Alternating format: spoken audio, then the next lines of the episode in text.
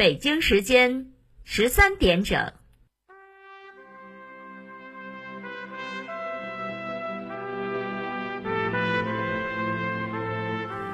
历史与诉说，亲历与真相。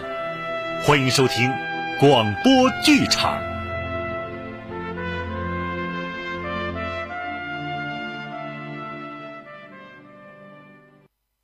第六章，向着更广阔的天域。第六集。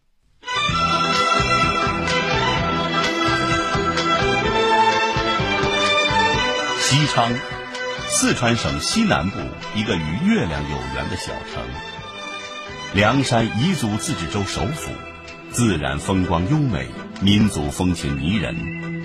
这里地处低纬度、高海拔，污染少，空气能见度高，因此白天烈日炎炎，夜间皓月当空，自古就有“月城”的美称。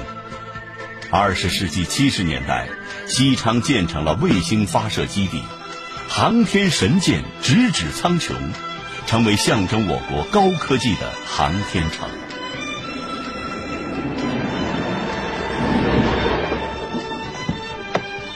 二零零七年十月下旬，离嫦娥一号卫星发射的时间越来越近，西昌机场分外繁忙，来自北京的航班每天满员。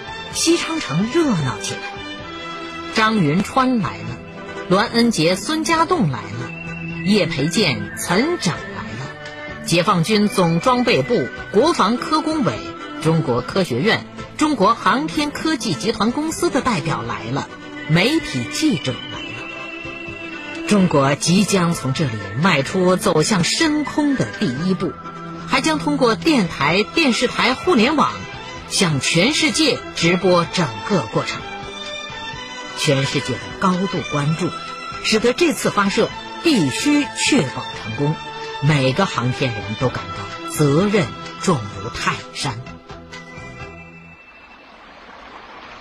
那几天，孙家栋的秘书李刚每天陪着孙老总在小溪奔流、绿荫如画的西昌卫星发射中心散步。他能感觉到孙老总这几天的变化，起得更早了，睡得更晚了，话说的更少了。孙老总平日总说：“月球探险是一项风险极大的活动。纵观月球探测历史，国外第一次探月任务基本上没有完全成功的。二十世纪五十年代末。”苏联和美国的第一次探月任务均遭失败。二十世纪九十年代，日本第一次环月探测也是失败的。这些失败，或是由于推进系统出现故障，月球探测器没能离开地球；或是由于制导、导航和控制技术出现问题，使探测器和月球擦肩而过。但是，我们必须。一次成功。现在孙老总不怎么说话了，因为十月二十四日我国的嫦娥一号卫星发射的时间就要到了。十、九、八、七、六、五、四、三、二、一，点火！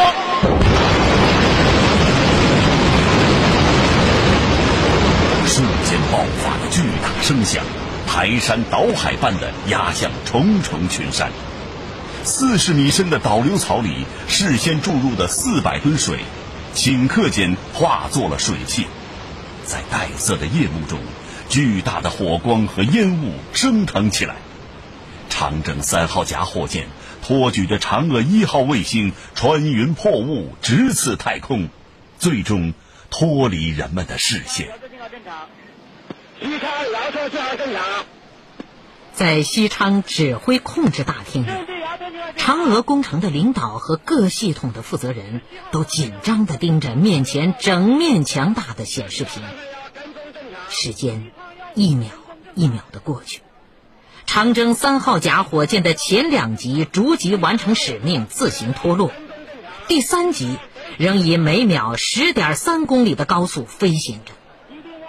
大屏幕上的三维动画显示着火箭飞入云层后的每一个动作，大厅里不断报告着跟踪正常的画面。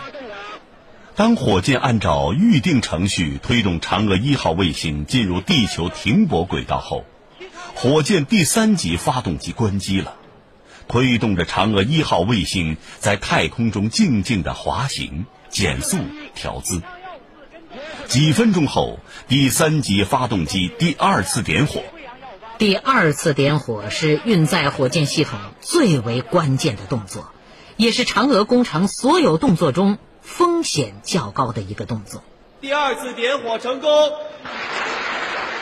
大屏幕动画显示，火箭推着嫦娥一号卫星平稳地进入了科研人员设计的环地球初始大椭圆轨道。踏上了奔月的漫漫长路。火箭点火一千四百七十三秒后，火箭完成了它的全部使命，第三级火箭慢慢脱离嫦娥一号卫星。星舰分离。星舰顺利分离，意味着运载火箭系统任务的完美收官。此时，凝固的空气一下子沸腾起来。控制大厅里所有的人都在鼓掌、握手、拥抱，相互祝贺。而后，科研人员向嫦娥一号卫星下达了启动自带发动机的点火指令。嫦娥一号卫星像个听话的小姑娘，沿着科研人员设计的路线，不断的提升环地球轨道的高度，并加快前进速度。十九时九分。西昌卫星发射中心主任李尚福宣布，卫星发射成功。卫星发射虽然成功，总行程约二百万公里、时间两周左右的漫长奔月旅程才刚刚开始。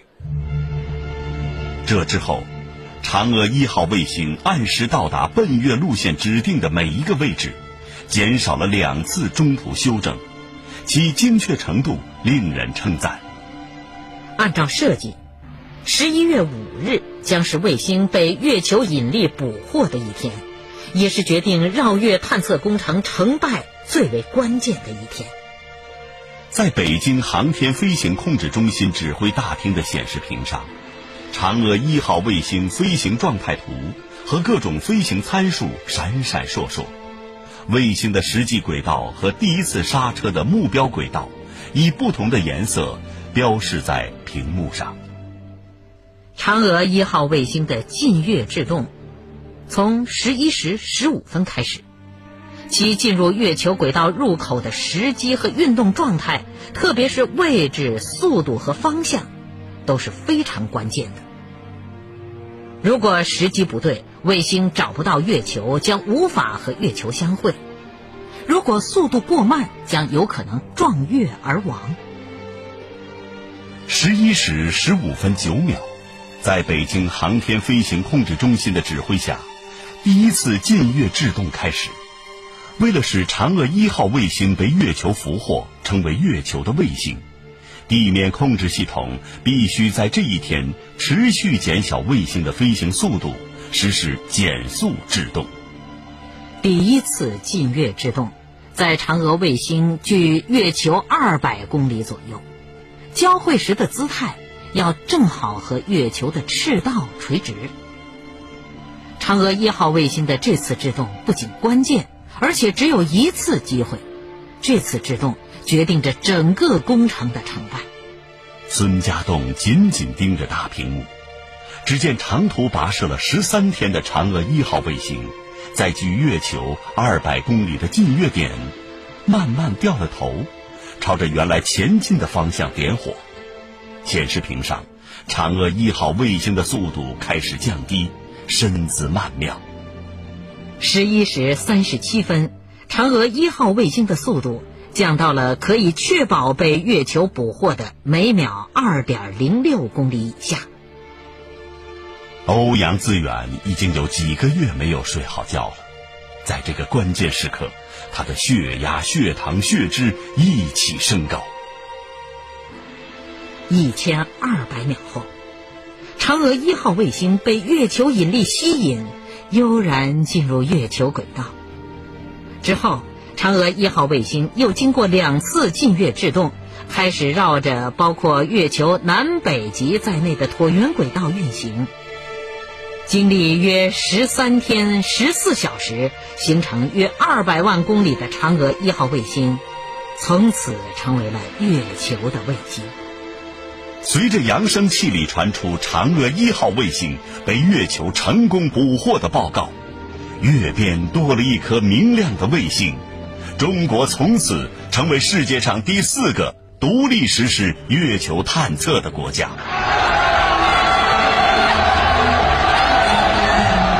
指挥大厅内掌声雷动，一片欢腾。一脸憔悴的孙家栋转过身，悄悄掏出手绢擦去眼角的热泪。摄像镜头敏锐地捕捉到了这一画面，直播给了全世界的电视观众。一直守在电视机旁的孙家栋的老伴儿魏素萍看到这一画面，心中有股说不出的滋味儿。叶培建动情地写下了一首词，在年轻的嫦娥研制团队中流传着：“沁园春，绕月。凌晨太空，一轮弯月，明亮闪耀。望茫茫宇宙，一颗新星，舒其长袖，飞奔广寒。”遥呼嫦娥近月漫步，千年梦想要成真。看指控大厅灯光明亮，日夜奋战航天英豪，全屏显示参数更迭，日地月星皆明了。要成功，靠诸君努力，只看。今朝，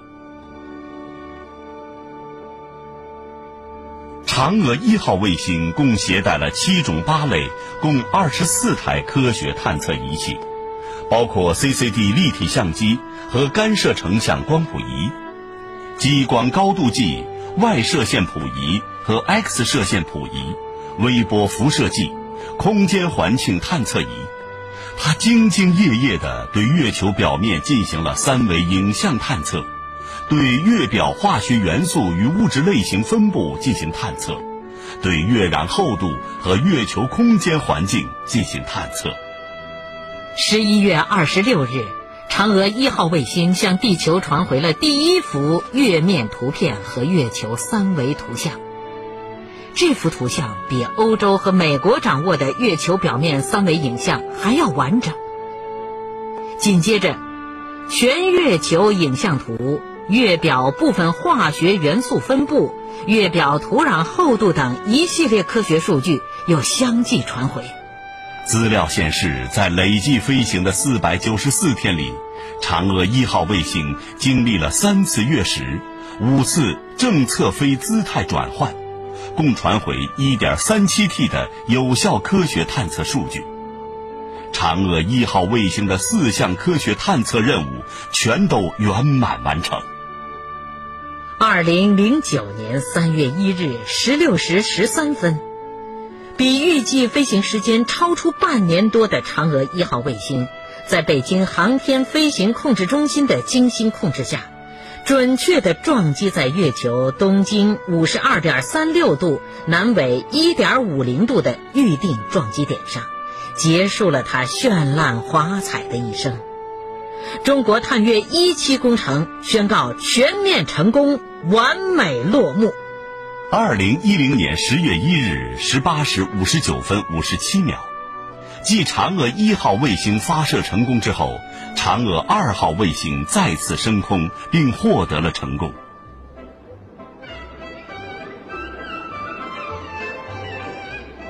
这一天是国庆节，晚上八时，西昌市腾云楼宾馆里灯火辉煌，喜上眉梢的探月二期工程总指挥、总设计师、领导小组成员和五个系统的代表。鱼贯进入宴会厅。嫦娥二号卫星发射成功庆功宴即将开始。宾馆宴会厅通明的水晶灯下，摆放着鲜花的餐桌上，酒水、饮料、各式凉菜已经上齐。餐桌上庄重地摆放着红色的桌签，领位员训练有素地在宴会厅门口和座位之间穿梭。墙上的液晶电视正播放着嫦娥二号发射成功的新闻画面，以及通过三维模拟动画技术反复演示的长征三号丙火箭发射卫星的全过程。嫦娥二号卫星原本是嫦娥一号卫星的备份星，结构和装配与嫦娥一号卫星基本相同。如果嫦娥一号卫星发射失败，嫦娥二号卫星会接着用作科学试验。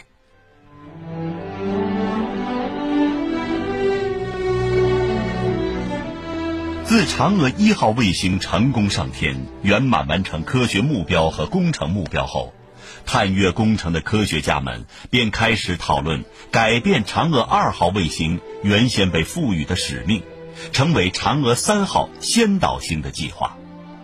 二零零七年十二月，绕月探测工程领导小组第六次会议决定，在二零零九年或二零一零年发射一颗月球探测卫星，技术上要有所进步。二零零八年十月，在嫦娥一号卫星成功飞天一周年之时，国务院正式批准嫦娥二号卫星任务立项，嫦娥二姑娘正式上阵。嫦娥二号卫星是落月的先导星，其任务可以归纳为两项。第一项任务是演练嫦娥三号卫星所需的关键技术，这些技术包括不经过调向轨道而直接发射进入奔月轨道，这是嫦娥一号卫星所没有做过的。此外，由于嫦娥三号卫星将停留在距月球一百公里高的轨道上运行。所以，嫦娥二号卫星也要在一百公里高的位置上运行。从地面上看去，二百公里与一百公里相差不大，但月面的引力场、各种热辐射对卫星的影响很大，因此两者之间的差别非常大。这就需要对卫星本身做很多改进。根据嫦娥工程的设计。嫦娥三号卫星将在月球表面软着陆，首先飞到十五公里的高度，然后再降落。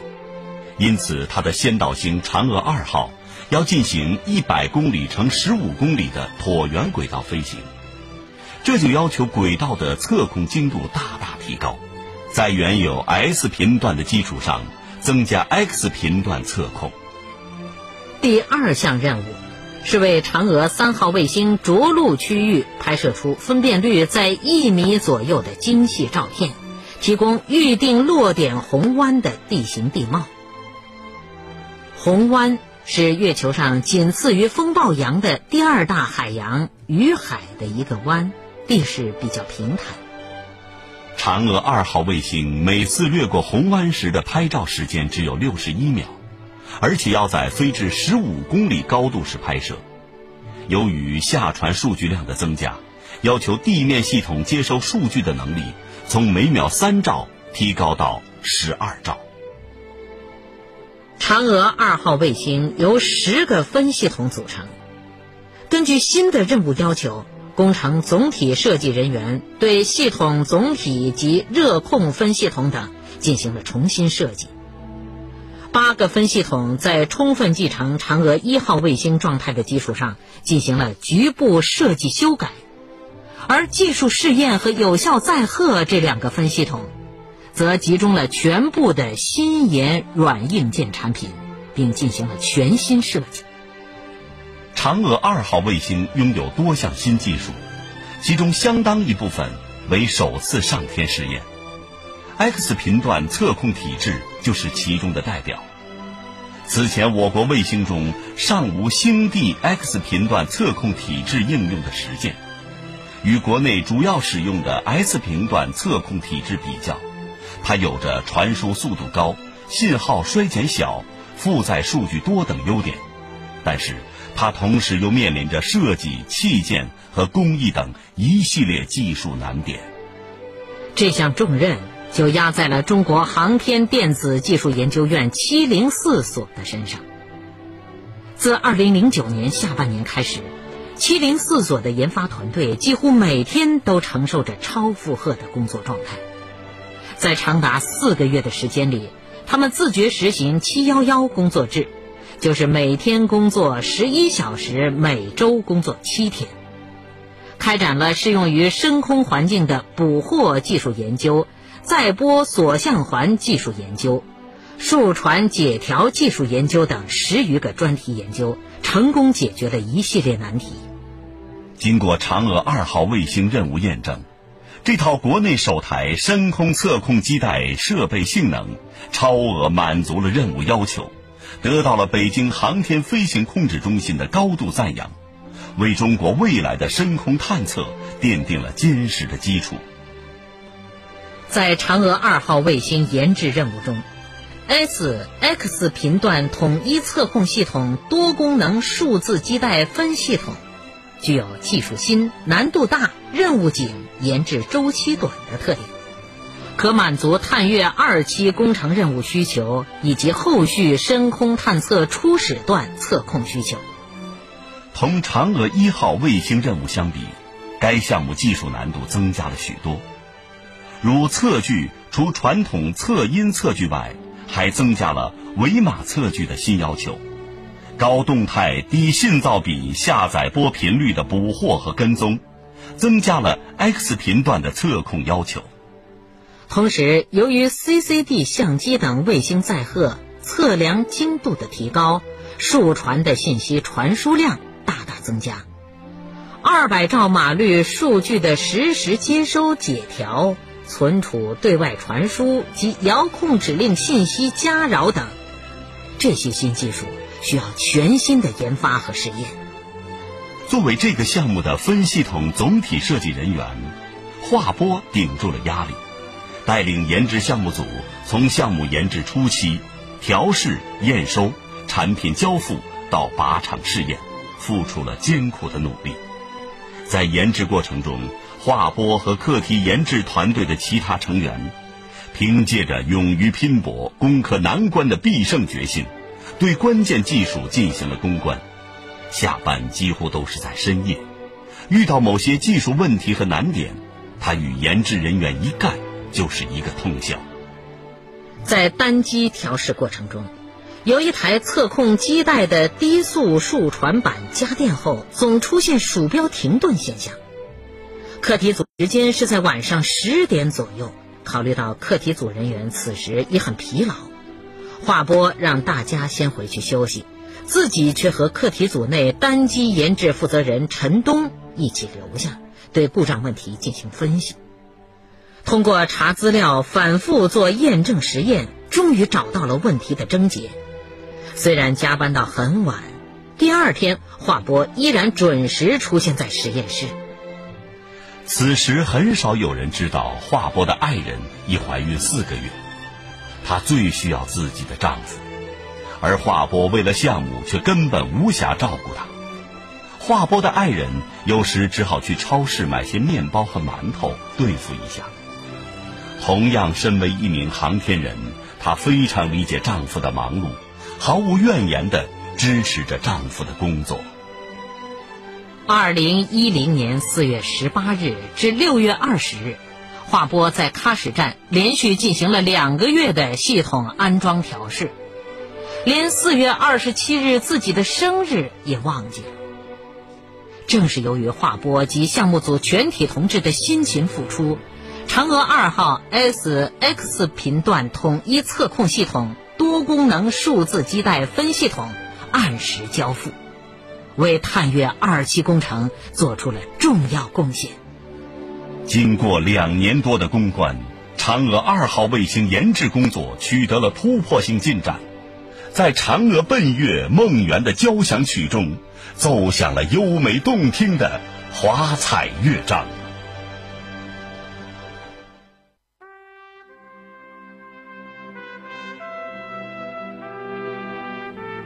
听众朋友今天的广播剧场就为您播送到这里欢迎您的收听请您在明天的同一时间继续收听广播剧场。